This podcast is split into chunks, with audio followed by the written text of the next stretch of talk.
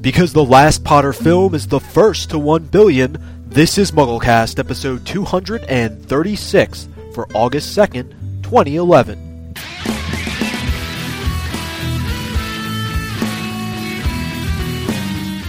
This week's episode of MuggleCast is brought to you by Audible.com, the internet's leading provider of audiobooks with more than 75,000 downloadable titles across all types of literature, including fiction, nonfiction, and periodicals.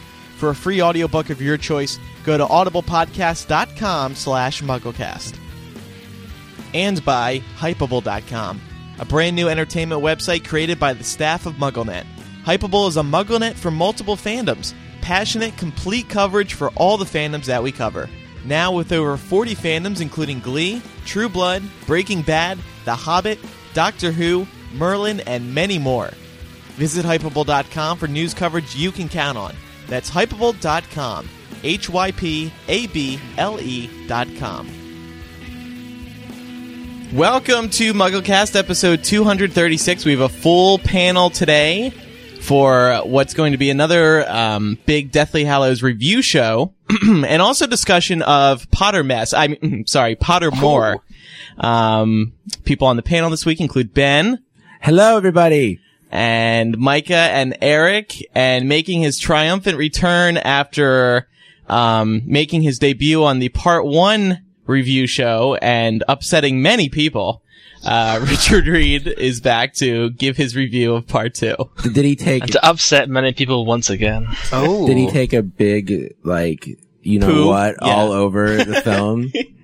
pretty much. And it was funny because it was his first MuggleCast ever, so so like people were all PO'd about how somebody just showed up on MuggleCast and dumped the Well, I mean, I, I'm all for stirring the pot. Like some Yeah. people have like these little worlds of like, you know, Harry Potter's at like these movies are 100% flawless. And it's just not, that's just not the case. Mm-hmm. So we'll be talking about that in a little bit, but first, Micah, we have one news item to discuss today. Yeah, Deathly Hallows Part 2 passed the $1 billion mark uh, at the box office. Uh, as of right now, it is currently number 8 all time, just over $1 billion, and I'm sure that number is going to go up uh, later on today. Will it pass 2 billion? That's the new question. Uh, I don't think so. Unless I mean, yeah, there's no, there's not going to be a second grand opening, right? I mean, the, the I will say the thing it has above the other films is that it's still in theaters, right? So they can't go up, only it can. Right. well, It it it, it may pass um, Alice in Wonderland, which is one point two four, or sorry, one billion twenty four million dollars, Wow. which is just a ridiculous amount. That of is a lot of money. I mean, that's a recent movie. I don't feel like. I mean, is there was there a website just like us in the in the Alice in Wonderland fandom that was like just as excited as we are about Potter passing a billion? Because it's so odd to think that a film so recently has been right where Potter is right now. Because we want to think that that you know this film is breaking all sorts of records, right? I mean, it, it, Didn't Avatar pass a billion as well? uh, Yeah, past two billion. It's almost at three. that was a couple years ago, wasn't it? Now it was re-released too, wasn't it? Oh, It was. and plus, it was it was like 3D. Everybody had to see it in 3D. Yeah, the I other it in thing though, 2D. y- you got to think though that Part 2 is going to make another 100 million dollars, won't it? I mean, that's not that far out of reach. Right, because it's only been about two weeks. So So you're you're looking at it passing uh, Lord of the Rings: Return of the King. I mean, I think it, it'll make it all the way up to number three if it keeps on this trend. Hmm. it is the number one Potter film of all time. It, it beat Sorcerer's Stone, which had peaked at 97.4 million. So beat it by a long shot. And yeah, so that's good news. I mean, it was, it was kind of predicted. Um, I think the reasons everybody saw it, you know, it, it made so much was one, it was the last film. I think a lot of people were just struck by the curiosity of the franchise and decided, hey, okay, I'll go check out the last one. Plus the reviews were so great on Rotten Tomatoes. I think it averaged like 98%. Is it still up? Is it still up there? Still up Is it still like 98%? Yeah, let me see. 96%. So that's Yeah, great. that's- I mean, if Toy Story three only had you said ninety three percent. No, no, no. Toy Story 3 had like 99 or 100. Oh, okay. Did you write yeah, all those but, reviews? But that's What? No. Um, I'm, I'm just shocked that this has gone. I mean, you know, eight films, like that's over a decade, you know, that's a long time to be able to keep something like this going, is it not? You know, like, You're talking about they- staying relevant.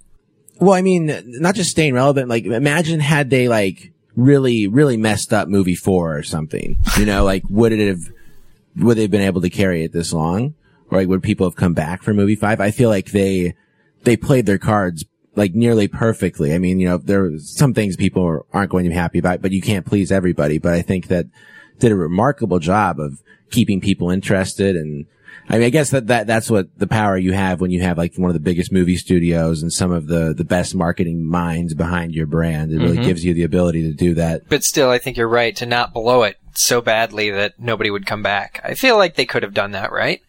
I mean, they could have blown it. Well, the Potter fans still would have come back because you look at how loyal they are to J.K. Rowling, Queen Rowling. You as know, she's called. Well, Yes. I mean, if, if she had withdrawn her support, though, uh, She from wouldn't have, Series though. A She wouldn't Yeah, have. that's true. That's true. that that would have been a, like a b- better feud than you know some of the more recent ones we've seen, like you know the whole Vander Ark stuff or Right. whatever. Like if there was like a big battle between Jo and Films Warner Brothers versus- over the rights and stuff, that would be epic. That would be fun to watch.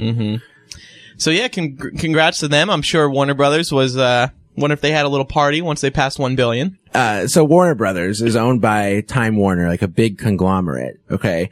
So say, say, the, say this movie profits $700 million. You know, of course the shareholders get paid, but does anybody know who like Joe Warner is? Like, you know, like the, the dude who like gets like most of the money off of this? Or is there one dude who gets most of it? Well, there's a president of Warner Brothers. I think a lot of it goes back into the company. Yeah, of course. Well, doesn't doesn't Disney own Warner? Um, No.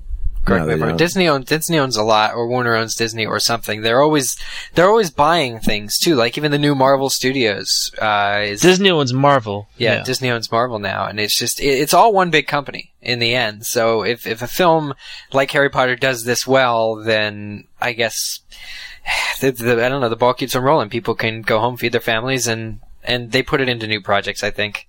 I see um, that Apple now has more money than the US government. I wonder if Harry Potter or Warner Brothers have more money than the US government. That's the thing is everybody's going to eventually these companies everybody's going to have more money than the U.S. government and nobody's going to lend it to the U.S. government. That's going to be like the next milestone. It's not like a billion dollars. It's going to be Are You Richer Than America? Before we continue with today's episode of MuggleCast, we'd like to remind you that this episode is brought to you by Audible.com, the internet's leading provider of audiobooks with more than 75,000 downloadable titles across all types of literature and featuring audio versions of many New York Times bestsellers. For listeners of this podcast, Audible is offering a free audiobook to give you a chance to try out their great service. One audiobook to consider is The Hunger Games, the first in a trilogy of the same name. The series is hotter than ever right now because filming for the movie adaptation recently got underway. It's one book and film series you are not going to want to miss. So, for a free audiobook of your choice, such as The Hunger Games, go to audiblepodcast.com slash mugglecast. Again, that's audiblepodcast.com slash mugglecast. All right, let's talk about Pottermore, who got a registration. I didn't, and I was got to say something. Like, I don't know if this logic is correct, but like some of some of you Jimmies out there tweeting about it. Like, oh, I, I registered for my tenth username. Which one should I choose? Should I be Weasley Weasley what what one one off twenty four, or should I be Dumble Dumble Dip 44. like, it's like, geez, like all those names sucked. Why don't you just choose one of them and let other people get registrations? Cause now I don't have a registration and I am not happy. Neither do. I, Ben. I'm not happy about it either. Well, You're thanks, thanks, it? thanks for all your 10 usernames, folks. luckily there will be six more days where you can go in and and, and uh, grab one. I have to be honest, I did grab three because I wanted a name that I liked. You're one of them. Like, what the? I did not. Well, I ended up with Castle Cloak three. That was my original anyway because I forgot my other two. really? Yeah. Castle Cloak? Castle What, Cloak. what? Why are you blaming me? It was the Huh? coolest one of the pack. What were the other ones? I can't remember. uh, uh, Richard and Eric, you guys got in too, right? yeah. No, I didn't. I, I didn't did. even Oh, no. see the magic quill. Oh, Richard did. I did, but I can't remember my username either. Now, why would they let you choose your usernames? Because they don't want people competing for like, oh, I want to No. be pottermore.com slash No. Ben. They could at least remind you what your damn username is in the email they send you. Yes. It's it's child safety reasons, so people can't put in like their real name or put in um like the, you know, you know, Los Angeles dweller 32. you know. Yeah. Yeah, people can track it. Um, yeah, so how it worked was actually, it was kind of inconvenient for those in America. It went live. Uh, What's happening is each day this week, Pottermore is opening up another X amount of beta registrations that you can, that are up for grabs. The first batch went up Sunday night at 4 a.m. Eastern time, which is of course very inconvenient for everybody in America. Um, Richard got his cause, you know, it was morning, uh, you know, his time over there in, in the UK. And I had set my alarm for 1 a.m. Pacific time because there were rumors that it would be going live sometime after midnight. and it, it honestly, the whole process is, is really, um, it's, uh, it's Cumbersome? intense. It's cumbersome. Yes. Great work. Convoluted. You have to solve a clue that's posted. It was posted just on Pottermore.com. I thought it was going to be hidden or something, but it wasn't. On so the clue's on Pottermore.com. You have to figure out the riddle. Um, and Is it better or worse than the Sorcerer's Stone DVD? um, I'd say it's just as annoying. Can we, can we try Wow. and figure the riddle out here for those of us who? Yeah, sure. The the clue was how many breeds of owl are featured on the Eeylops Owl Emporium sign. Multiply this number by forty nine. Oh, Now, cool. I guess this is in the book or whatever. I can't remember, but the answer was 240. It's in Diagon Alley, yeah. the answer was 245 or the, because you multiply the number by 49. Two- Yeah, so it's, it's, there are five owls on the sign. So you multiply that number by 49 and it's 245. So then you take that number. Well, was that a difficult thing to find out if you looked in that chapter?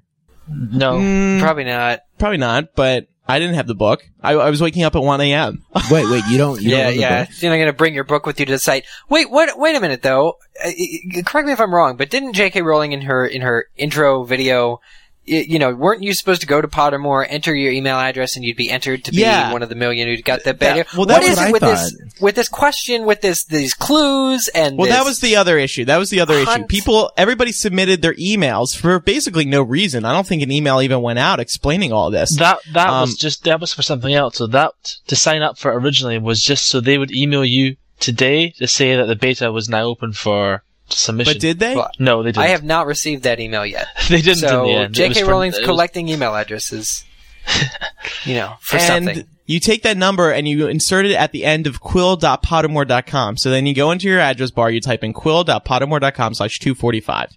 Then it forwards you to sony.com, which is where the magic quill is quote unquote hidden. Um, magic and quill. from there, the quill is like floating around and you have to, cl- you have to grab it. And if you don't grab it, it says you didn't grab it, try again. So imagine me sitting there at 1 a.m. I was sleeping for three hours. I have like one eye on the screen. The other eye is like in pain from this bright light shining in my face. And I'm trying to hit this damn feather that keeps moving around very slowly because it's Flash and Flash sucks. It sucks even more when there's 200 million people trying to do it at the same time. Right. Servers are crashing, right? Not loading. Yeah, it's like people are having a hard time. And then so so then you just cl- you click this quill and then the sign up process begins. And that part was relatively okay. Um so anyway, this is going to be happening every day. It turns out you didn't even really need the clue though. I mean, once you knew that it was on sony.com, you could just go straight to sony.com and and start the registration Where- process. Where's it going to be tomorrow? HarryPotter.com? I mean, uh, it's really? going to be on MuggleNet. No, just kidding. yeah, Um, but So if people are already, um, you know, making eight usernames to have like backup usernames and all that, does this mean like people are going to get sorted into a house? And if it's not the house they want, they're just going to like go to one of the other accounts and, you know, undermine They the whole integrity to- of the, the, the system, the yeah, yeah, it does undermine the integrity. They were supposed to prevent against that. At the Pottermore panel at LeakyCon, they, they, they were asked that question specifically, and they said, no, there's only one shot. No, ever. well, look. In fairness to them, they can't. They can't stop people from creating multiple usernames. I mean, that's that's not possible, really. I'm um I'm selling my other ones on eBay. So Well, your I names play- must be so much better than everybody else's, Richard. Which what names did you get? Yeah, which uh, he said he forgot. Um That was the issue. I my first my first user account kind of went bonkers, so that's why I set up a second and third one because it gave me an error when I tried to click the confirmation email. Which, by the way, I had to wait a half hour before, so you know it's going on like two thirty a.m. I just want to go back to bed to be up at six or seven. Um, and so then I forget my username because you can s- submit with multiple with the same email address for multiple accounts. But then it just sends me the username for one, and it's just like my third one was the one I wanted. It had like unicorn in it. I wanted something with unicorn. Aw. Yeah, it was upsetting. My Didn't you- third one. Yeah. I have extra to spend. Between you and Richard, you guys have like eight, and the rest of us are sitting here with zero. This is, Listen, this is not equal. But I'm willing to sell you one though, Ben. start the bidding at five cents. Five cents. Do you take PayPal? Um, so what happened was it went live, like I said, at 4 a.m. Eastern, and it was closed by about 6 a.m. Eastern. It was, it was all done. So it was about two or three hours um, that it was open. They had all filled up. So again, this is going to be happening every day this week uh, through Saturday. So And you it's have a- plenty it's a of different chances. book each day. Uh, It's a clues from a different, you know, bit different book. So today was about Philosopher's Stone. Tomorrow was about Chamber of Secrets. And apparently, they're go- the questions are going to get easier as well. Yeah, well, and will you always go to Sony.com? I'm sure. I'm gonna try I'm sure that. it'll be somewhere else. Yeah, I imagine it, it may be like on the official Harry Potter website, Scholastic, sort of like where all the owl banners were. That's my guess. Yeah, but it's not like Mhm. MuggleNet has a hidden registration page that's waiting to go live. Or do we? no. the people who are involved with this have major corporate deals. Yeah, I, I, was, I was going to say guaranteed the site would crash. Yeah. Did you say though they hit a limit, right? So this is how they're letting the million fans in. They're they're they're essentially capping each day how many people can register, right? Yeah. Right. So it's Okay. about, you know, like 120,000 each day or so that are Okay. able to get in. And I think the reason they did it so early US time is so that they didn't crash the site. The US people didn't crash the site, even though people were still Well, up because if the to get on U.S. were awake, see, why does a site like JKRowling.com or Pottermore.com, why does it crash? I mean, it's JKRowling.com Well, okay, but it's but it's J.K. Rowling's new website, Pottermore. Why does it crash? Shouldn't they? Because they, Uh, they don't have enough servers to handle the load. But they have to have anticipated this. It's something they've been working on for four or five years now. Well, that's the thing that actually got me, and I was talking to this about Richard yesterday. I was talking to this with Richard yesterday. JKRowling.com never crashed, ever. It was always up. The book seven title, you know, the, the quotes from book six or whatever, never had a single issue. And then this, it just seems like it keeps being plagued by different issues. And what they just need to do is hire the people who kept JKRowling.com online. But remember, the, the, the people who kept JKRowling.com online was a professional tech company that custom built that, that you know, for her. Uh, well, if you're t- if you're but if you're talking about doing something right, uh, like Pottermore is guaranteed following. Pottermore is going to break the internet. I mean, it's guaranteed, right? So why not spend top dollar and, and, and construct this from the ground up to to make sure that a million fans? I mean, even when you are registered now, I hear that you're not going to be allowed on the site to beta test it at the same time as an, a certain amount of other people. Because again, they don't want it to crash. But I'm just saying, why are they having these issues at all? It's not like they can't afford more bandwidth. Like what, what, I what think, gives? I think what, it's just what's that the? Pottermore.com funding is tied to the U.S. debt crisis. So Well, I don't think they under, perhaps, uh, they didn't, you know, whoever is administering their, their setup over there doesn't, didn't really understand, uh, what they were getting into or, Mm. you know, I, Yeah, I, I, I doubt that these issues are not going to persist because particularly like come this fall when the site is, you know, fully live and open to the public, there's no way they can be having it go down all the time. And I doubt that, you know, J.K. Rowling's going to stand for that. I mean, when, you, when, when you're paying somebody, I, I imagine she's paying out the wazoo to, you know, have this all done. And, you know, maybe, maybe it's like, do you think Sony's like hosting it or something? uh, Well, I don't think I don't think J.K. Rowling's paying for it. I mean, I think the the buzz around it is going to pay for it. You know what I'm saying? Like, I think Sony agreed to go into this. They're investing money in in Yeah, but that's Jo's money. Like, regardless, at the end of the day, like she's paying people to, she paid people to build the, build it. Richard, can you like ping their server with your like hacker skills? Can we hack into Pottermore live? Whoa. here on the I don't, I don't want to risk breaking it further. They're- Everyone's really gonna lo- love Richard. He's like, the movie sucks and he's like about to hack into Pottermore. Richard, like, is serious, wants to, like, get in on the Pottermore server team. What? Like, ser- Can thought you blame did. him? Maybe he could improve it. Yesterday, you were like, you should, you should connect me with them. I just wanted to play it early. I don't want to work for them. Oh, I see. Oh, okay. All right. Uh, well, again, so new clues are going to be posted every day. So keep an eye on. Um, here's where the fan community comes in because Pottermore is not telling you when these clues go live. So That's BS. rather- and and not only that, but um, Pottermore doesn't give you the answers to the clues, so you can like re- rely on your friends on Twitter and the comments on MuggleNet to like not have to solve the riddle yourself. right, that's what. We're, yeah. So so right. I mean, I mean, I mean, doesn't that kind of take the fun out of it though? It's like, oh, let me go search Twitter and find out what the answer is. But here's why we do it. People, some people, some people just want to get in the dang site. They don't want to sit there and divide and multiply by 49 and then go to Sony's site. You know, I mean, they're going to have to do that anyway, but they just want to sign up. And it's so, and here's the other thing. It's going to be on the internet anyway. So why not, why not us do it too? It's going to be on Tumblr and Facebook. yeah, So I, I everyone's thought I just it. thought I already signed up for beta, and if I didn't get the email, then I wasn't one of the lucky million. I accept that. Yeah. None of this clue thing. I'm tired all of the misleading. clues. Come on. how many, how many uh, signups did they get? Did they announce that? Well, they must have in the email? Like, the, like that Emails? initial one. Yeah. Uh, you know what? They said it at the LeakyCon panel. I'm forgetting. But you know, hmm. the, the Jo's video on YouTube's had over a million views and there's definitely been a lot of interest. Well, yeah, that and everybody entered like eight email addresses. that that original sign up didn't work for ages. Right. The email sign up didn't even work initially. Oh, that's right. I never actually signed up. I don't think. I remember when it came out, it didn't work, and then I just went to bed. What's people crashing the server? So this is the preparation you're talking about for them to prevent this sort of thing from happening in the future, although it's still going on. Anyway, there's still, happened you know, there's still a lot to look forward to. So keep an eye on MuggleNet and Hypable. We'll be keeping update, keeping you guys updated. Uh, you know, uh, uh, people cannot spend all day on Pottermore waiting for betas to open up. You know, Yeah. so that's why we're we're. But they we're will, though. That's the thing. That's the reason they can delay it 10 hours because Harry Potter fans, like, Harry Potter is like, it's like a addiction. Not addiction, but it's like a, people have such a high affinity It's a way of that, life. yeah, that they'll wait around 10 hours. You know, it doesn't matter. Like, they can, they can jerk our chains all they want. Um, I just for fun, I asked uh, to people who follow us on Twitter, twitter.com slash mugglecast, you know, what, what username did you get? Because you get to pick from one of five. And the usernames are basically two nouns put together plus a number.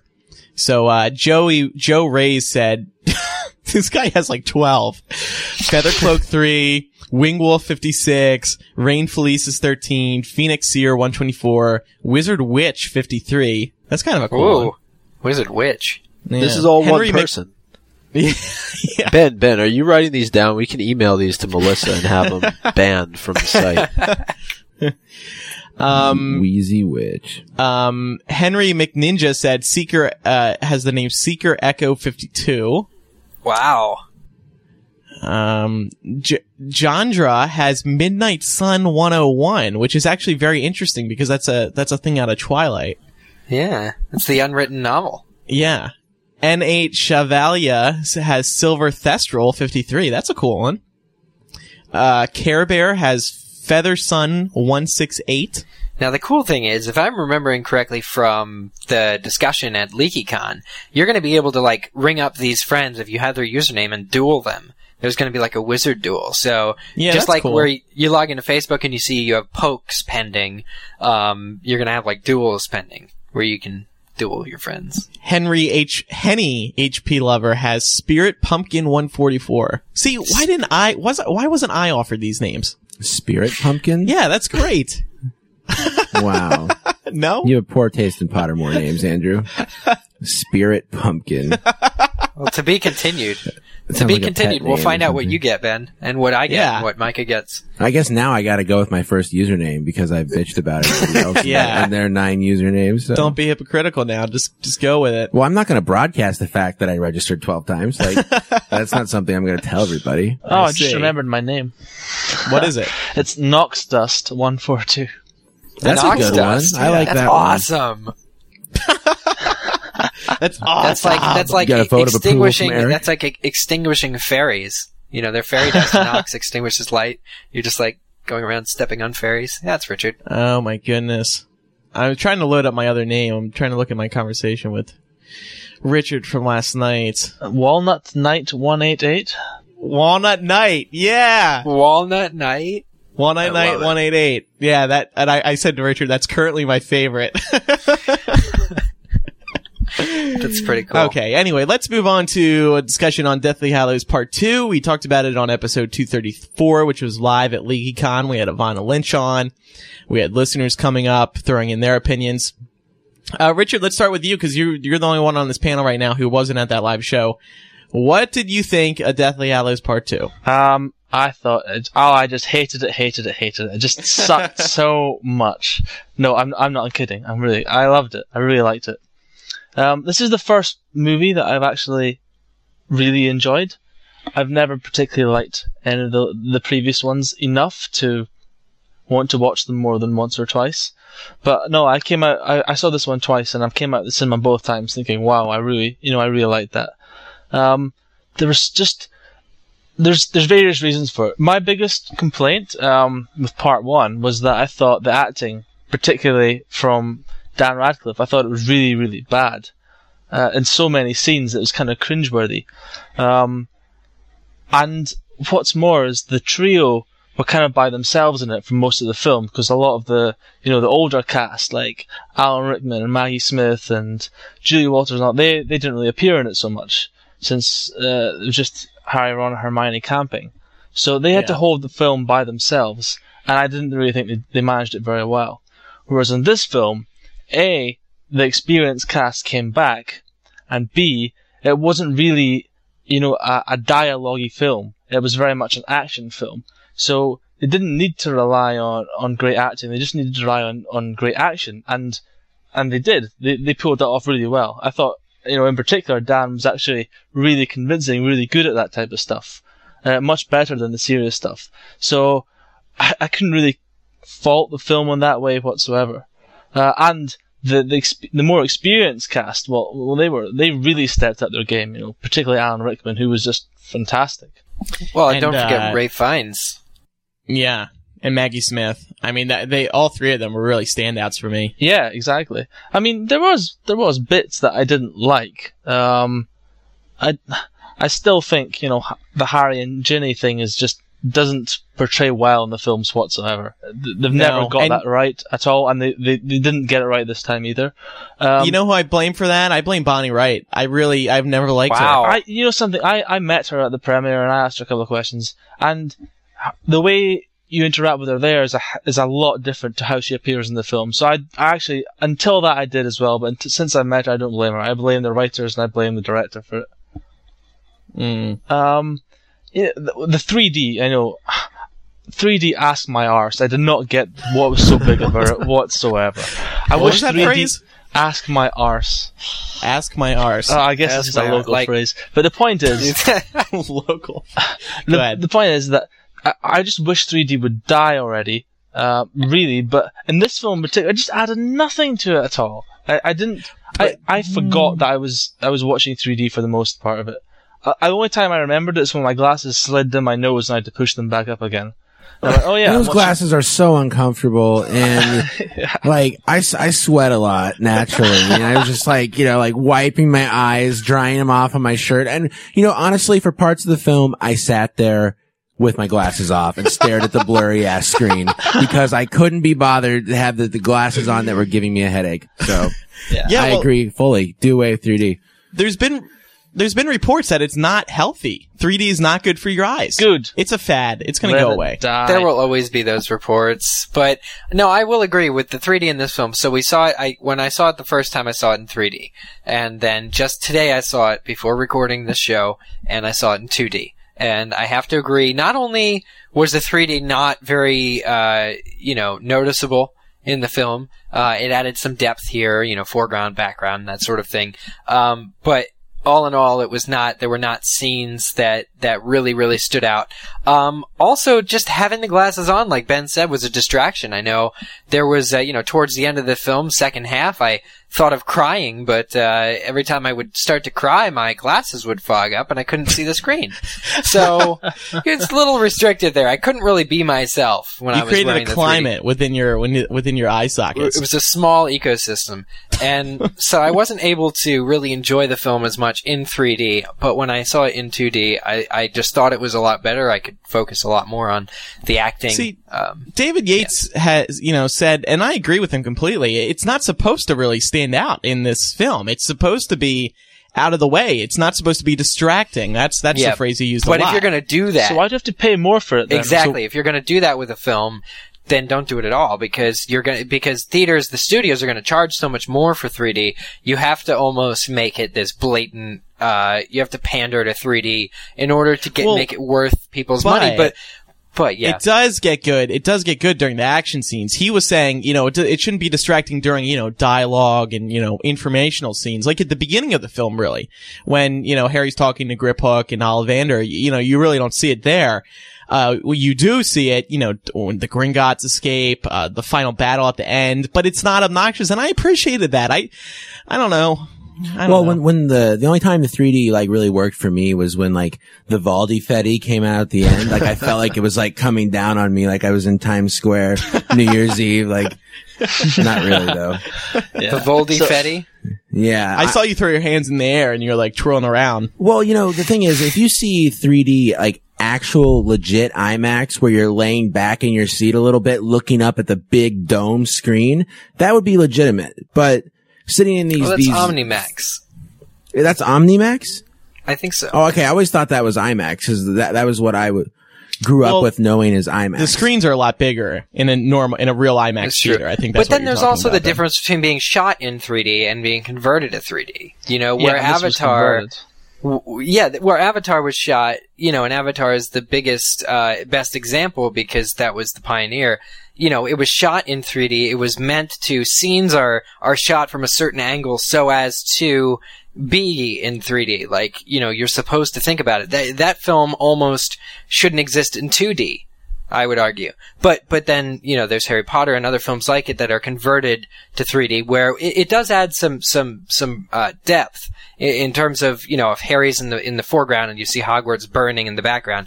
There's there's more depth there. It's a little bit out of you you know unusual, but they're not able to really even with the snake when when when uh, you know Nagini strikes and and Neville comes and cuts his head off in 3D. It really didn't jump out all that much. Um, and, and I guess the difference is, is the Voldi Fetty, like, like Ben said, that was really a moment where I said, wow, you know, the confetti is coming out into the audience and Voldemort's kind of disgusting right now, but we're all going to be wearing him in a moment. So, so that shocked me, but, but the majority of the film, it just went unused or, you know, not obtrusive. So let's, um, Micah.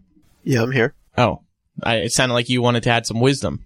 Oh, about No? 3D? Um, no, I Yeah. agree with a lot of what you guys were saying. I, I saw it yesterday for the first time, uh, in 2D.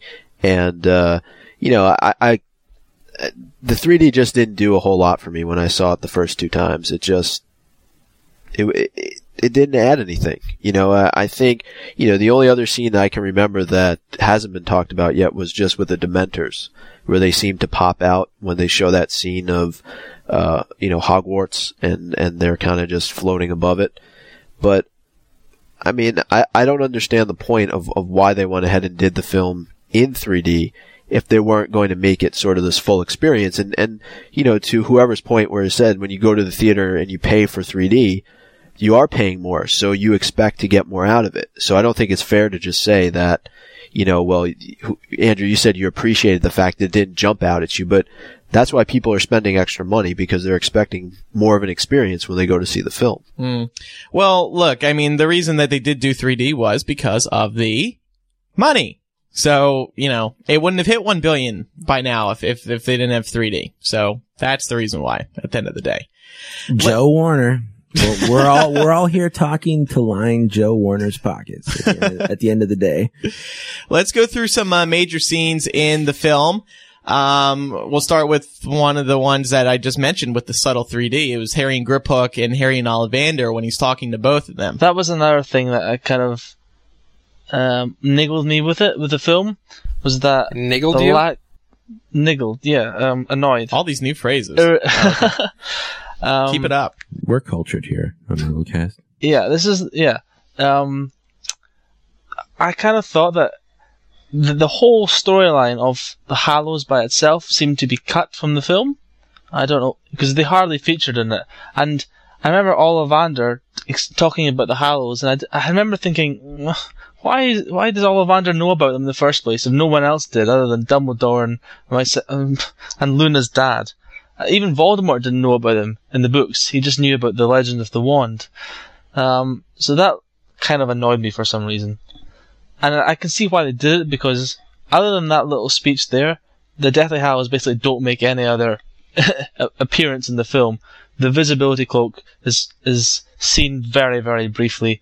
The resurrection stone again is just like showing up at the very end. Um, Yeah. Other than that, they, they basically are relevant to the plot in the, in the, movie. big thing, yeah. I mean, the big thing that was cut out from that scene, I think, is that Harry is supposed to have a choice. I mean, it's supposed to be Horcruxes or Hallows.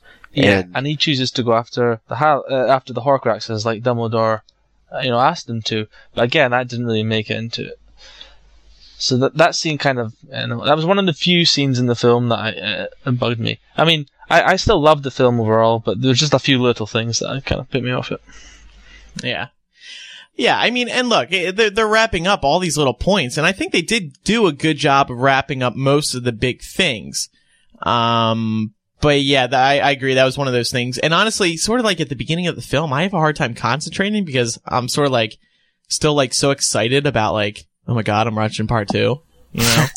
And, Well- and I can't even focus on what they're saying. Plus, Yeah, I- my ears have to adjust to the British English accent. I don't know if anyone else has this problem, but like for the first 10 minutes of every Potter film, I'm always trying to figure out what they're saying. Honest Yeah. to God. Funnily enough, I don't have this problem.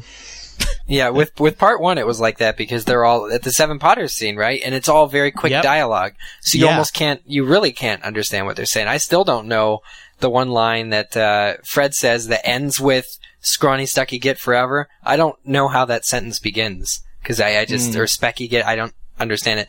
But however, uh, today when I saw the film, I, rem- uh, you know, I was paying attention in the beginning, Shell Cottage, and I was getting in the mood because it's very mood setting. Um, but also, I really noticed Dan Radcliffe and his acting and how he basically goes into a bedroom where there is a complete stranger, um, and gets what he wants from them. But, but the gravity of the situation is very clear. And I thought that, uh, the acting of Dan did a really good job to, to, to convey that where he pushes people and, and really just, he's Harry. He's, he's, he's going into the final battle. Okay, so back to the beginning of the movie. Well, Um, I was just gonna say how creepy was uh, Warwick Davis as as, As Grimmauld. Grimmauld. Davis. he was like he hasn't been creepier since The Leprechaun. since he was the leprechaun. Yeah. Yeah, I, I saw Leprechaun in the Hood the other day, and I was like, wow, Leprechaun in the hood. yeah. you went to the hood for a No, Leprechaun no, it's a movie. No, no, it's a movie. It's like it's Oh. like a, a spin-off Oh, I of see. the original. Is that Yeah, Warwick Davis mean- though? Yeah, I think so. I'm pretty sure. Um, okay, so Gringotts, they, they go down in, I talked about this, I think at the Leaky Live, uh, the, the show at the LeakyCon, at, at, at LeakyCon. Um, you know, they're gonna turn this into a theme park ride. It's when the, when the trio descend into, deep into the bowels of Gringotts to get to the Lestrange Vault. You know, I thought about that when I was watching it, and and those train cars though, like in the movie, are really cool. They're very bare bones. I don't know, it'd be kind of dangerous to to do that, but they should make the cars if they do this ride. They need to make the cars just like that. Was the were they the same type of carts that were in the very first movie? no, no way. They, you know how they always change these things? I Well, think- even I think- even the even the foyer of Gringotts was different. At least I yeah, thought I it thought was. this was as well. Well, you know, it's just like the castle and, you know, the, Well, the, yeah. the layout of the Hogwarts grounds. They change it almost every film based on, Remodeling. based on their needs, really. Mm-hmm. Well, it And helps then- that they have a castle like Hogwarts, which changes in the books. It just changes, you know. Well, it doesn't like add and remove towers, but. Well, it does. but yeah, though. the stairs, will move. stairs leave. Yeah. right. Um, and, and actually this is where one of the th- 3D scenes really stood out. It's when, um, the gold multiplies when it's touched in the Lestrange oh Vault. yeah. And you really do see the 3D here, and it was good, I thought. But that scene, for some reason, I don't know. When when Griphook yells, you know, the sword for the cup, and it just it felt it didn't look like how it did on the UK cover. I'll put it that way. Not that it's supposed to be, but well, in the book, doesn't it? it doesn't it like start melting? Like it, everything, it turns really hot. There's like this Well, the- yeah, the- claustrophobic. They become very very hot the when the new jewels or bits of metal are created, then they they're all burning as they appear. So that element was removed from the escape scene, but obviously, um, they still have a lot to deal with in this scene. Jumping along quite a bit, um, Aberforth. Whoa, He- th- hang on. What? What What? about the escape scene? How did that look to you guys? Oh. What did you think? Oh, I thought the escape scene was good. Well, You know, you're talking about the dragon riding the dragon out of there. I thought that Yeah, was my- awesome. That was really cool. And then they kind of like let go of the dragon and fall into the water. Yeah. that what they did. They did. Yeah, my that, favorite that was cool. my favorite part of that scene is when the dragon has just left like the lobby and and he actually he, he stops to take a break he like breathes in and out Yeah, that was flying I really appreciated that too. Cause he, was- because he's breathing fresh air for the first time and probably forever. and he's just exhausted like he's you know been kept up and all that so i thought that was very very realistic and i really appreciated that And what one of the things that came up that people were asking about on on the show that we did in Orlando was how did everybody from the bank end up in Malfoy Manor? And and I watched the movie again yesterday, and and it is Malfoy Manor. It's not Gringotts. So I don't. yeah yeah they've just totally turned the malfoy manor into a bloodbath I, i'm pretty sure lucius and Narcissa So don't what appreciate in the book? I, I can't remember. Does Voldemort summon all of them? Is that what he does, or Well, does he? It's policy to notify of a break-in, and when so I think they're dispatched to the Malfoy Manor to notify Bellatrix that her vault has been broken into, if I'm remembering correctly, and that's when Voldemort goes insane.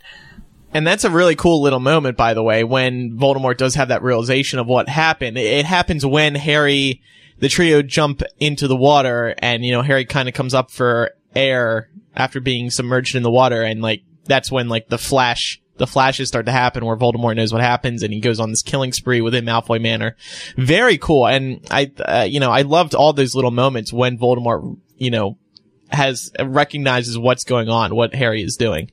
Now, do, do you think if we tried to like step outside of, you know, uh, we're all obviously, you know, big fans. Uh, if we try to like step outside our perspective of these films as an, as insiders and try to look at it somebody who's just seeing these movies and they're witnessing those scenes going on, do you think that Warner Brothers counts on the popularity of the series that somebody like, you know, the average moviegoer who may not understand those things is going to have somebody within a few feet of them who can explain to them what exactly is going on? Or do you think that through the films they have accurately um, conveyed those storylines to the point to where the average Joe could understand precisely what is happening in those moments without the help of somebody else?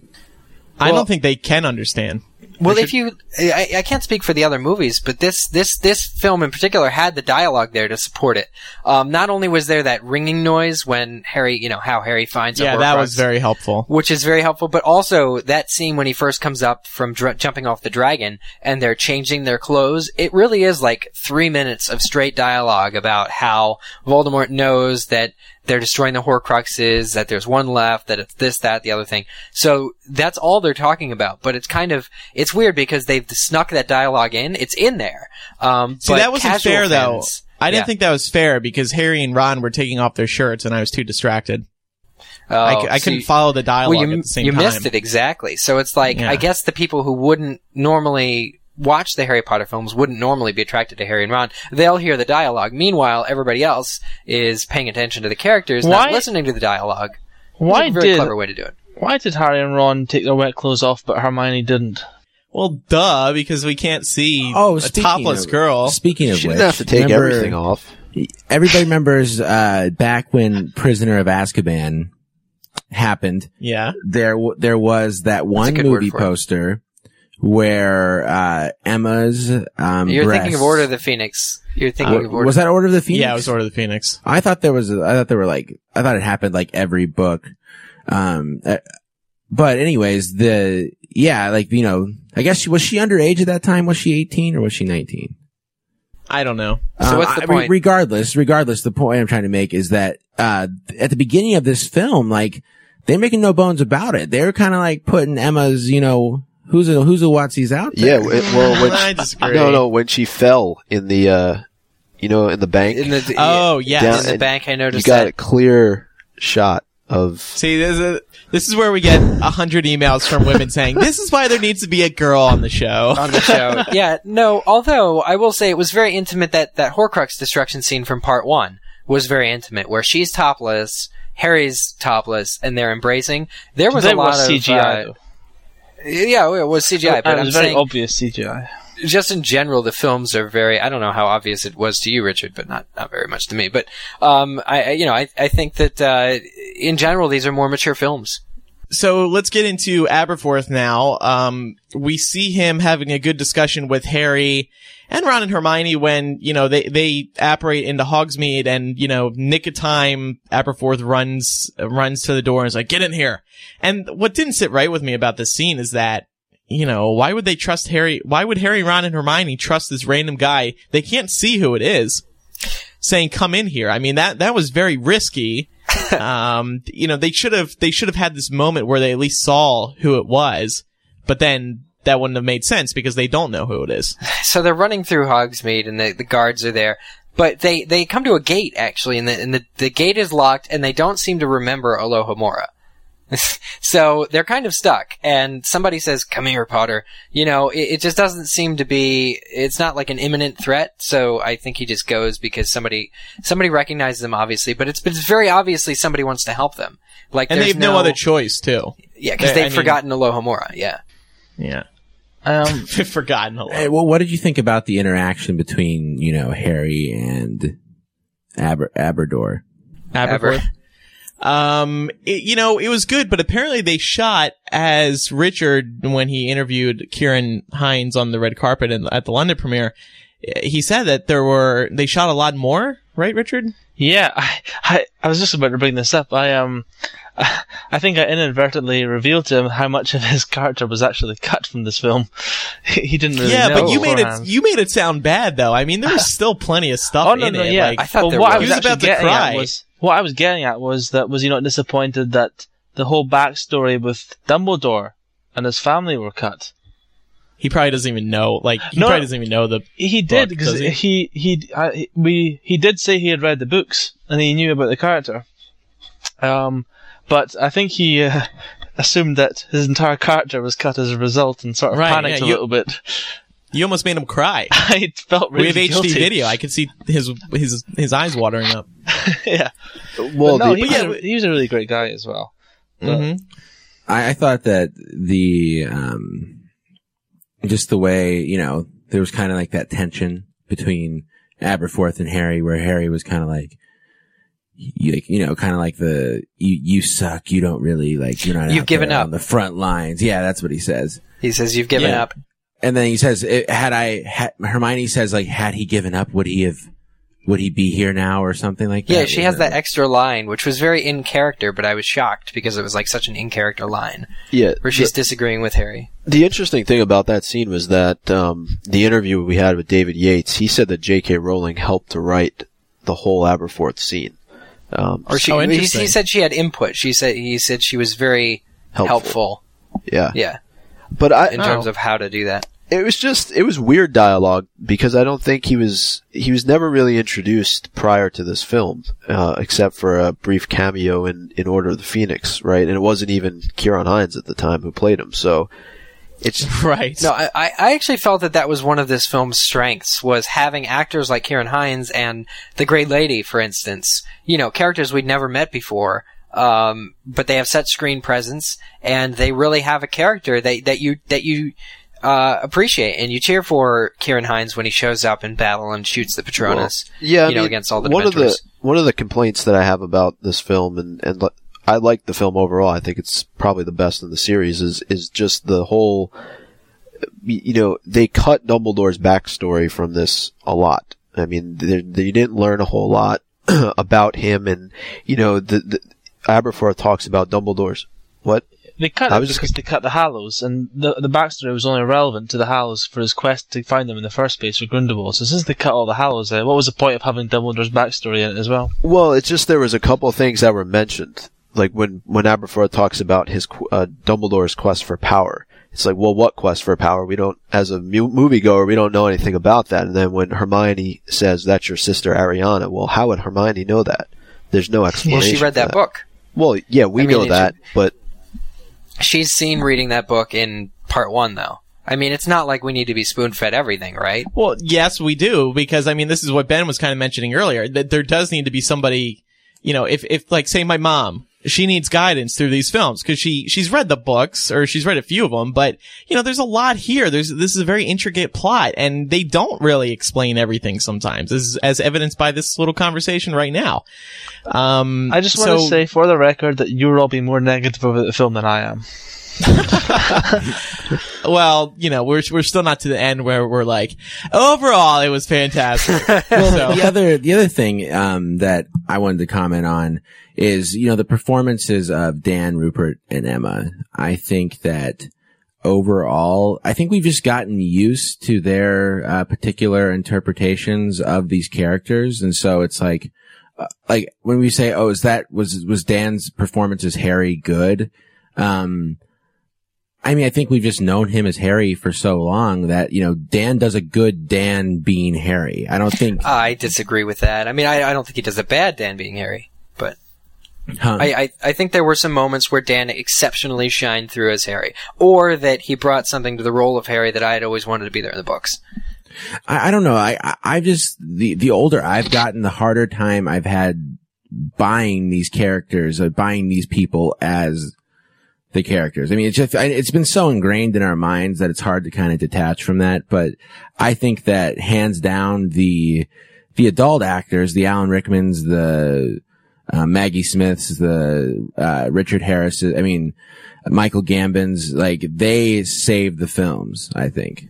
That's almost what that's almost what Richard said is that the, the adults saved the film from the kids, which I find Originally, Oh, did you I would say have that, said Richard? So. I would have said that originally, but in this film, I don't think. I think that the adults did a very good performance, but I don't think the kids put in a bad performance because it was an action-packed film. It wasn't reliant on the dialogue. Um, It- and the kids generally can do action well. They're younger. Um, in previous films, I would have, I would have, I would agree with you. I said that you know, the the adult cast bring a level of credibility to it and an authenticity that the child actors just they don't have the pedigree to do. They don't have the experience to do, and you can't expect them to either. Um, Yeah. but I, in this film, I thought because of the type of film it was, because it was an action film, I thought the gap in between the experienced cast and the inexperienced cast, the divide was reduced a lot because it wasn't as important. So I was able to enjoy Yeah, the I- film a lot more as a result of that. I wasn't thinking, oh, this isn't believable, or oh, this isn't, this is a sucky acting performance. I was thinking, wow, this is just some awesome action scenes. Yeah, I, I'll give you that. I agree with that as well. I think that, you know, th- that being said, you know, with, uh, with all the other films, there have been, there have been a few lines or something like some lame scene or something that just didn't work that, you know, stood out to me in the initial viewings of it. And I've seen, I've seen this one twice and I haven't really, you know, I can't like pinpoint a line right now offhand that Hermione or Ron or Harry said that was just so beyond lame or just didn't work. So, There was no cringy dancing in this, at least. yeah. oh, that was nice. That was, oh, that was Speak- awful. Speaking of the adult actors, there's a great scene between McGonagall and Snape in the Great Hall when McGonagall, you know, takes on Snape really after Harry jumps out and um, surprises everybody. Harry's in his cloak, and it was nice to see Harry in his cloak again. I gotta say, uh, Well, it feels like you never see him in it anymore. God, there's, you remember this though, Andrew? There was that short scene on the stairway where he puts it on. Someone hands him the cape, and that was cut in the final film. oh, Right? They go straight Well, from the yeah. room of requirement where everybody's happy to see Harry, and you know Ginny comes in and is like, "Snape called us to the school," and then next second they're there, and Harry's all you know change of wardrobe. But I don't know well, why. I they, think it's more of a surprise that way. I guess, it's more of a yeah. surprise to the audience that oh my god, he's there. And he's uh, in his listening to. Snape. Yeah. Yeah. But uh, And pacing. Snape makes his escape. Was everybody satisfied with that? That was obviously a change from the book. No, you weren't. I, I, I- I just, I just didn't like the way that, you know, I feel like I'm being so negative here. I, I, I like, you know, it was a great moment when Harry w- first walked in to, you know, the, gr- the common room and everybody was all like, woo, and all that, you know, um, but like the way, I mean, I guess, you know, they only have so much time and this was the shortest film yet, correct? This was the shortest one of them all. Yeah, it was two hours. Yeah, and I, I, you know, they don't have a lot of time to like have some big epic battle between McGonagall or Snape or whatever, but I don't think that uh, it was just all, it just all kind of happened really quick. Like, and Snape was like, woof. It was quick. Like, why couldn't Snape whoop McGonagall's ass? Well, why wouldn't he because just he's hand not really her a bad guy, ass? though. He's really not really a bad And guy, though. and the Oh, order of the right. Order the order of the Phoenix came in behind McGonagall too. Oh yeah. So they were very, you know, Snape was outnumbered, and think- you know that's what happened in the book. I mean, he does. Yeah, Uh, you he know, does he does run, escape, but yeah. but also it is it is that his conviction is not there. I think Neville in the film has a line that says, "Oh, you know, we don't really worry about Snape. We don't even see him. It's the Carrows you have to worry about." So you know, you get this impression that Snape is is is you know again not really a bad guy. You know, he's letting all this stuff happen. That makes him a bad guy, but his allegiances are really elsewhere. McGonagall arming the school. This is a very cool montage where we see all the teachers really, but defend the school. yeah, What did do she you, say? do your duty to the school. Yeah. Um, I that was when I went on the set visit. That's actually the shot they were filming. It was a night shoot, and uh, Maggie Smith was there, Julie Walters, um, Warwick Davis. Oh, and I was on the set visit. No, I'm not. I'm not. I'm just. You always have to make it a bracket. Um, When it, I was behind the. it was such an awesome scene, guys. You really missed out. It was No. actually more difficult having been there than it was not being there. um, McGonagall, yeah, so they, you know, they were shooting that basically all night. And, um, it- you know, it's such a cool scene, especially in the trailer when you see her make the statues come to life. But my issue with it, and I brought this up in my set report and maybe on the LeakyCon show, I just n- did not like when McGonagall says, Oh, I always wanted to do that spell. And Julie Walters is there, like looking like I, I don't know what she's looking like, but that face is not was not canon. That Jul- Julie Walters Oh, is just no, kind it of like was. She's a concerned mother. but, but That face is not canon. this is I couldn't understand what was going on with Molly Weasley in that moment. I just I couldn't get it. Yeah, it just it seemed all a little bit out of place. I don't know. What? maybe what? it had been McGonagall or The, no, what, What- what you were just saying, yeah, that that when she made that comment that I've always wanted to do that spell, it just it seemed like there was a there were a couple times in the film there was a bit of forced humor. Yeah. Well, you know, I think that uh that's kind of what these films it's kind of part of these films thing, like having like that little bit of awkward Yeah. kind of gotta, humor because you gotta keep it I've, going, I've too. gotten I've gotten mixed uh mixed opinions on that. You know, I've had some like people who generally are overly critical who would, you know, have told me that they liked that part, you know, that they thought it was kind of it was kind of cool. And I actually, you know, the first time I saw it, I was like, that sucked. And now the second time I saw it, I was like, hey, that was actually, Yeah. that was kind of, that kind of fit. That wasn't bad. it's a cool scene. I mean, you know, it's such an epic scene in the book too when she's bringing the statues to life. And Mag- Maggie Smith did a great job with it. And yeah, they do like to add comic relief. And frankly, you need it in this film. I mean, there's so much action. You you gotta have people a chuckle getting somewhere. singed, people blowing up left and right, like People bridges, evaporating. like Yeah. boom. Yeah. Boom. Boom. That was another part of that scene. Boom. Yeah. So Like boom, and then McGonagall goes boom. It's it's good. It was good. I asked um, I asked Julie Walters at the pre- at the premiere um, what she if she enjoyed doing all the you know the acting scenes. She said that she uh, she got she got wand arm from doing it, which I think was her her basically defined the term from bruising her arm so much.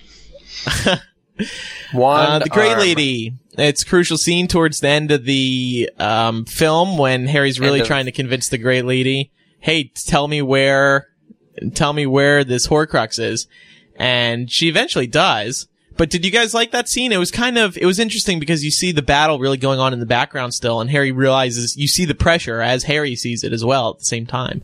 Yeah, absolutely. I loved this scene. In fact, I would go so far as to call it my favorite or second favorite scene in the film. It was a banging the- scene. so then Harry does go into the room of requirement, and this was the a part where Draco. And I think Jamie Waylett stole the show at this part. Yeah. well, that effect, right, where his wand is shooting out the fire and he can't stop it, that was really well done. Jamie Waylett's not in the movies anymore. It was a joke. Oh, I thought you were, you were talking about Crabbe. I thought you were talking about Goyle. I'm sorry. Yeah. Well, yeah, that was cool when, when he can't stop the fire. No, crap. Can is- he- Start, Yeah. stop the fire, stop the fire.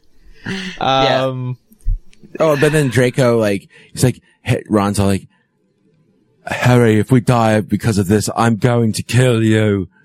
or whatever, because they go back to save Draco. Yeah, which is a nice moment and very true to Harry's character. Well, I liked uh, when he's climbing the thing and and that the pixies come out or Yes. the uh, the pixies like that Cornish was really Pixies. yeah a little nod back to the second film, but also it, it's expanding Harry's world. You know, it's like that. It's just something that I thought was very cool. Very You well need some of that magic. I want to see a Chamber of Secrets pixie side by side, a DH part. Well, You speaking know, of, actually, I thought they were pretty similar. Yeah. I did, I did too. yeah, I think probably there, the same were, model, there was a lot of throwback stuff in that room. You know, watching the film a couple times, you get to kind of look around and and see what was there. I saw like one of the winged boars was in there. One of uh, yeah. one of the pieces from the chess set and Sorcerer's Stone was in there. oh, really? Yeah. And I mean, really, and quite literally, they probably just went into their props department and pulled Yeah, out everything yeah. they could. They could have shot it in their props department and just added even- the walls of the room of requirement behind it. Yeah, dead Aragog was in there. Um, not really. really? No. No. But uh, Snape's but I- death. yeah, that was death. another crucial scene. Uh, did it live up to everybody's anticipation? No, Why? kinda. I Oh, I loved that scene. I, I was kind of disappointed by the, you know, when he kind of like dies and like, then like, he like grabs a tear at the last second, and, you know, hands it to Harry or whatever. Harry I- takes the tear. Yeah, he takes the tear. I, Yeah, but I- he, says, is- he says, "Take it, take it, take this." Why did you like it, Richard? Why do you love it? Why did I love it? Um, I always, I always liked how how Rickman played Snape in the films, and I I always liked Snape as a character because he was the most interesting, and as a result, you kind of you're always willing him on to be good. You always wanted him to be good, and in the end, you found out he really was, and that was the moment in in in the film where that if you didn't know, you were just like, ah, ah, he's not bad after all. That, just made me smile. It, it was it was emotional. I mean, because you see, well, Snape's dying. I mean, it's huge, and then you see you see Nagini attacking him. It's just it's just so much, well. and yeah, and just like in this film, once the emotion starts, it does not stop. The the the the you know it's just uh, you know my my you know the, we talked about this the theater just not it's like nonstop sobbing for a straight God, hour it was, Yeah. it was so good that I saw Crazy. it today because the theater was just silent, so quiet, almost too quiet, and it was really enjoyable. did you cry today Uh, no, but but there were that moments when I was hesitation like, suggests otherwise There was moment. There were moments when I almost did.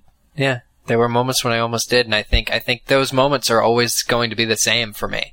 Um, you know, Resurrection Stone, where his parents are like, "Hey, we're in here," or you know, any any of that, any of that really is just it's always going to hit me in the same place. I know it will. The Prince's Tale was one of my favorites, probably my favorite, because you really see Alan Rickman finally, we finally get Yeah. what Snape has been up to all these years. I mean, we've always seen such a, a very stoic Snape, always, you know, an intriguing character, and finally all this is revealed in a period of like five to seven minutes, and it's just, it's just a lot of heartbreak and emotion. What I really loved about that scene was that we finally get to see how good an actor Alan Rickman really can be and really is, because you know from from films one to one to seven, he's playing this hard-faced guy, this and you can't, you, you know, his character is in a way that you can never read his expression, and he plays that really well. He's very indistinguished in that in that regard. Whereas in this scene, we finally get to see how good Alan Rickman really can be. Well, could Yeah, you could think you see that- that, or was his de aging process getting in the way? Because I've heard that comment too, that that that people didn't like. I didn't. I I noticed that he looked younger, and and I thought, yep, fine. I don't have a problem with this. I I, I bought No, it. Eric, are you and Alan Rickman like doing some like therapy together? Because I swear to God, every time I see you, I think you look younger. We you enrolled it, we enrolled in a program. No, I, I, I just the only reason I bring that up is because I heard it, but watching it again today, I thought it was I didn't I didn't see any flaws with it. In fact, I'm glad Yeah, I thought- I- I that they was de-aged him. Um, because when Andrew and I saw it and the, the effects weren't complete, I thought he still looked too old to be playing Snape from 12, 13 years ago. um, or seven, gosh, 17 years ago. So, you know, I, I, I thought the aging was great. His, his face is thin. He looks like young, younger Snape. I thought he, but, but he's still his acting when he, you know, picks up Lily and is, or, or even before he picks Lily up and he just enters the room and falls against the door frame. That's unbelievable. Unbelievable. Yeah. Ben? Yeah, and this was really the, you know, this was really the part where, you know, I feel like Snape is, you know, one, you know, the most, perhaps the most misunderstood character in the series. And, you know, throughout seven films, seven books, um, Snape is built up to constantly, you know, be this guy who, you know, it doesn't really come across that good. And then this is kind of, you know, this is definitely the scene where we see that It's his redemption, of Snape. Yeah. And what what this what this reminded me of, have any of you guys ever seen the movie The Green Mile? Yeah. Yeah, where uh, you know, John Coffey, like the he's he's built up as this villain throughout like kind of throughout the film, but there's like this mysterious softer side to him or whatever, and then he like he's on he's this inmate on death row or whatever, but he like grabs Tom Hanks' hand in this scene that it's like a flashback scene like this. And you know, it just really tells the real story of the character and I, I thought I thought that was uh that that was beautifully done I was for sure. Uh, the only thing I would say about this scene, and, and I liked it a lot, is um, I'm not going to say anything about relating it to the books, but I, I will say, as far you, I, I do believe you would have had to have seen a lot of the other films in order to have a full understanding of what's going on right here. You guys, because there was a lot of that there was a lot of that stuff in the middle uh, like in between memories almost like quotes from harry and slughorn and snape and you know dumbledore from previous films is that what you're talking about because Yeah. all that stuff was meshed into it's kind of like how they filled the empty space in between memories was to do these these quotes from previous films sound clips The Forbidden Forest, the emotion continues, the sobbing in the theater continues. Uh, we see Harry, the resurrection stone kind of comes to life. You know, he, Harry's ready to die. He sees Sirius, James, Lily. Th- th- that scene, that scene was absolutely brilliant though. Like that was like the most touching scene in, in all of the films in my opinion. Just the way that, you know, I mean, it, it, it- typically like I'm kind of a guy who's like gets kind of cheesed out when I watch films and stuff. But like when, when, you know, when they're like, we, we've been right here, Harry. And like they point to his heart or whatever. Like that was like really powerful and emotional. I really like that. You know what? What felt weird to me was James Potter because we've just had this eight minute long or however long it is uh, Prince's Tale scene about how Snape loved his mom. You know, his Patronus is the same, all that stuff, and we, you know Harry figures out he has to die, goes down to the Forbidden Forest, and there's this guy standing with his mom, with Sirius, with Remus, with you know, there's this guy who was who is who is frankly upstaged this whole time. Snape just when when Snape is in uh, Godric's Hollow, he just sees dead James on the stairs, walks right past him. Doesn't doesn't cry, doesn't hold him, just walks right past him to Lily. Has this moment, these tears streaming down his face when he finds Lily, and here's this James Potter. You know, he's never had a line in the Harry Potter series, at least in the in the in the films, especially not in the books. Obviously, there's that whole issue. You know, who was my dad? But in the movies, it just is glossed over. It's it just And- doesn't exist. And what does he say to him? He's uh, the the one line he has is like, "You're almost there, son." Like like it's a sporting event or something like that. It's encouragement. It's fatherly yeah, encouragement. you're almost there to die. Full speed ahead. Yeah, in King's Cross, Dumbledore is very, very vague when Harry says, uh, "Isn't it interesting that my that my mom and Snape's Patronus are the same?" And he says, "No, I don't think I don't find it peculiar at all." And he winks at him. It makes it seem like Harry is Snape's son. Like that's what it seems like. It, it just James Potter has had no presence in in the films, which is which I found to be a little awkward. Well, you just mentioned King's Cross. Let's talk about it. It was my, again, I, I just said Prince's Tale was one of my favorite scenes, but King's Cross, I just loved Dumbledore. I think Michael Gambon really nailed it. And he even said in the press conference, in the UK press conference, that he, he himself was feeling emotional. When he starts to address Harry, he starts with Harry. You know, he says Harry, and then he, he admitted at the press conference that he teared up a little bit. It was just such a beautiful scene. I could watch that forever. Well, he did really good in Prince's Tale too. Let's not forget, there's a lot of him in Prince's Yeah. Tale as Yep. well. I thought, in general, Richard, uh, Michael Whoa. Gambon, you, yeah, Michael Gambon did an amazing job in this film. They filmed a lot of the Prince's Tale scenes. Well, you know the scenes with Snape and um, and Dumbledore. they were actually filmed during when they filmed Half Blood Prince. So, uh, oh, why? Why? Do you Why? know? Did they is say? that? Do you have confirmation on that? Where where did you hear that? I, I, I only know this because when I spoke to Cameron at the premiere, he said he only ever filmed one scene for this film, which was that, the King's Cross bit. oh, I see. That's odd. And So they obviously knew that it was going to be used later on. a scene everybody was looking forward to: Molly versus Bellatrix. Give it up for Molly Weasley. All right, fantastic. Yeah. It oh, wasn't but hold on a second. We got to back to King's Cross because what? Go ahead. like Voldemort, the Voldi fetus beneath the table From Goblet of Fire. looked like an uncooked chicken wing basted in like hot sauce. I just had to point that out. But there. that's what was so great about it because the scene was so beautiful and clean. And you know, Harry says it's it's King's Cross, but it's clean. And then there's that ugly thing underneath the bench. It's And Ben got it's hungry very- looking at it. Yeah. Was You know, mm. you know, in Mm, the I want books, KFC. you know, in the books, Dumbledore says that thing is beyond our help, but Harry doesn't quite believe him. Harry wants to try and help it anyway. And in the movie, you know, there's that line, it's beyond our help, but it, it is just kind of this thing left. Although there is that line that says it's, you know, it's the part of Voldemort that was sent here to die. So I guess that's fine. But it was just, it was really creepy to see that thing under the bench. What if Dumbledore would have picked it up and like picked up the Voldi fetus and punted, punted it like a football? That would have added some comic relief. or they played catch with it or something, and like their hands are all bloody. Oh, gosh. Yeah. And he's like, I guess I'm going back now. peace out, peace out, Dumbledore. Mm, so Molly versus Bellatrix, you know, it wasn't the yelling that you kind of expected after reading the books because it's in all caps, but it was a very firm, not my daughter, you bitch.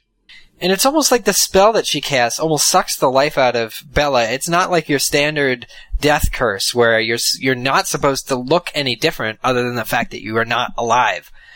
If you're talking about canon books, death curse, you know, instead she actually you see like her skeleton popping through almost. She like breathes in deeply like and then there's a separate spell that breaks her into a million pieces. Now, now, do you think that that was done? I know we talked about this on the on the live show, but for for ratings purposes, uh, you know, just to kind of not make it as gory or as bloody as as maybe it would have been. I think they just wanted to give the audience a chance to cheer.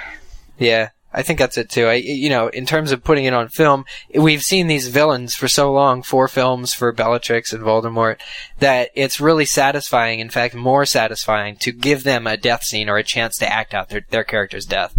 Yeah, and this this, this isn't Saw. You know, you can't be like having like well, even with Snape like though, Val- like the limbs twisted off. Snape and was stuff. Well, s- was on screen but kind of off screen at the same time. You you saw through the the boathouse window or whatever that was, you know, him be, being attacked by uh, Nagini. You didn't see The it from the other man. side. every every time the snake hit the, but it was also that was more artsy then too because uh, you have to. It's almost sensory because you have to hear it instead of. I mean, you can feel it without seeing it. It's it's very artsy. Harry versus Voldemort was another major battle. Uh, We talked about this on the live show at LeakyCon. How Okay, so let's not talk about it. no, no, no. I'm, Oh. That's not what I'm saying. We talked about how Voldemort has Harry by the threads of his robes. Um, Yeah, but that's not Harry versus Vold. Well, I guess it is. I mean, it was it was silly because Voldemort would have just killed him if if you know Well, what I- Eric's referring to is when Harry Voldemort has Harry tied up. Voldemort just would have killed him right there. That that didn't sit right with me. they're at the top of the. Uh, it's before they jump off the tower. But at the LeakyCon, we asked, well, what stops him from killing Harry? And, and some of the audience said, well, that was when uh, the snake died. And it distracted Voldemort and obviously he let go. But watching it again today, I was looking at that and no, it's not actually. They just cut out and, and Harry is no longer restrained by Voldemort. So that is still sort of a little plot hole in the film.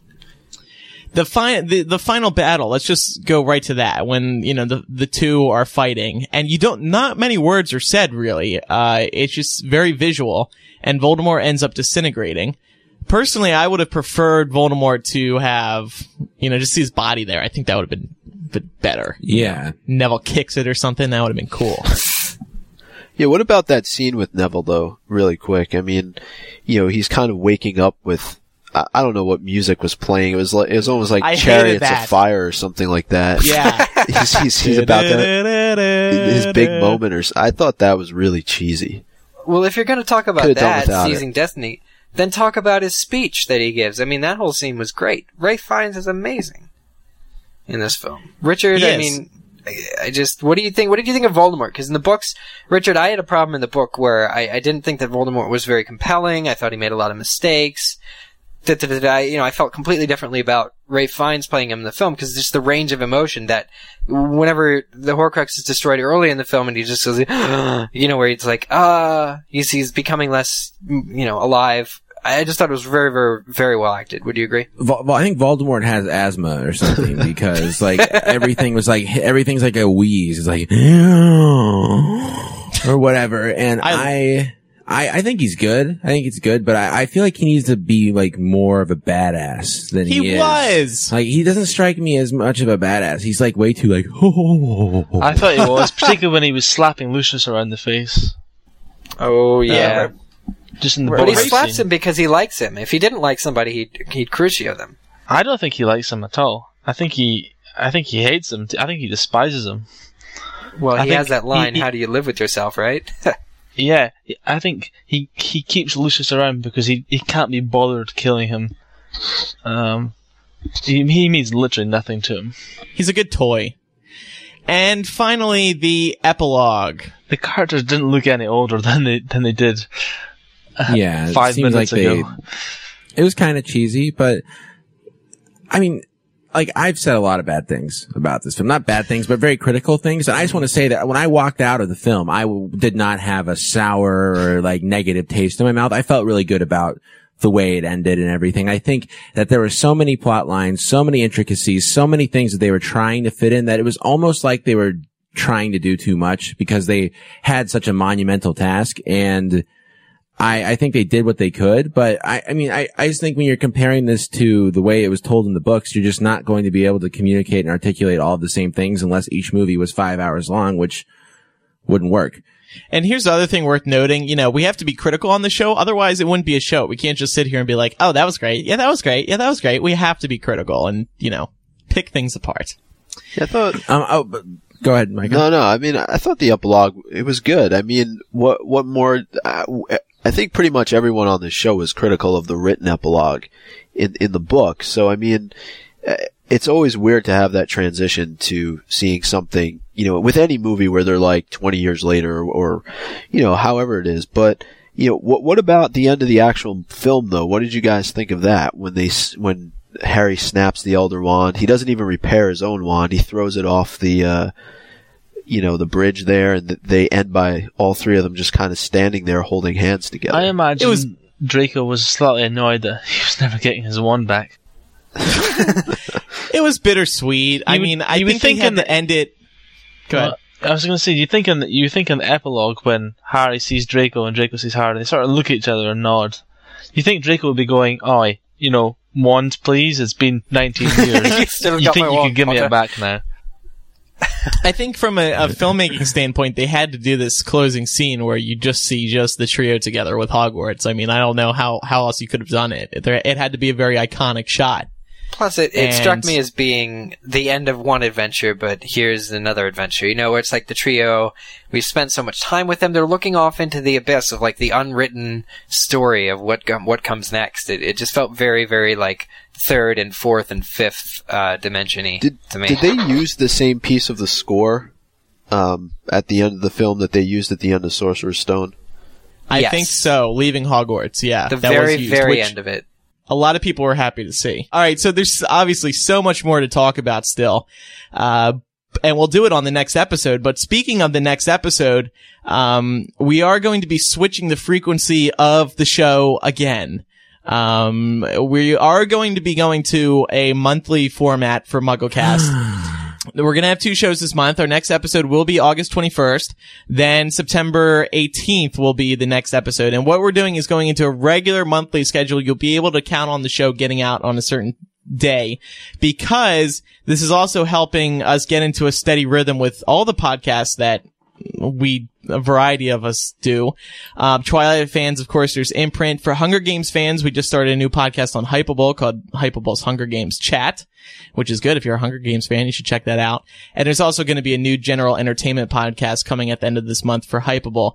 Um, but in regards to MuggleCast, you know, with, with news slowing down, we're always going to be doing MuggleCast. We're not ending it in any way, shape, or form. But in terms of looking out for the long term, uh, we are going to be switching to monthly. And the good news is there are other podcasts to listen to that we'll be producing, and those will be released at different times in the month. So the goal is there will be a new podcast from us every week. It's just not directly MuggleCast.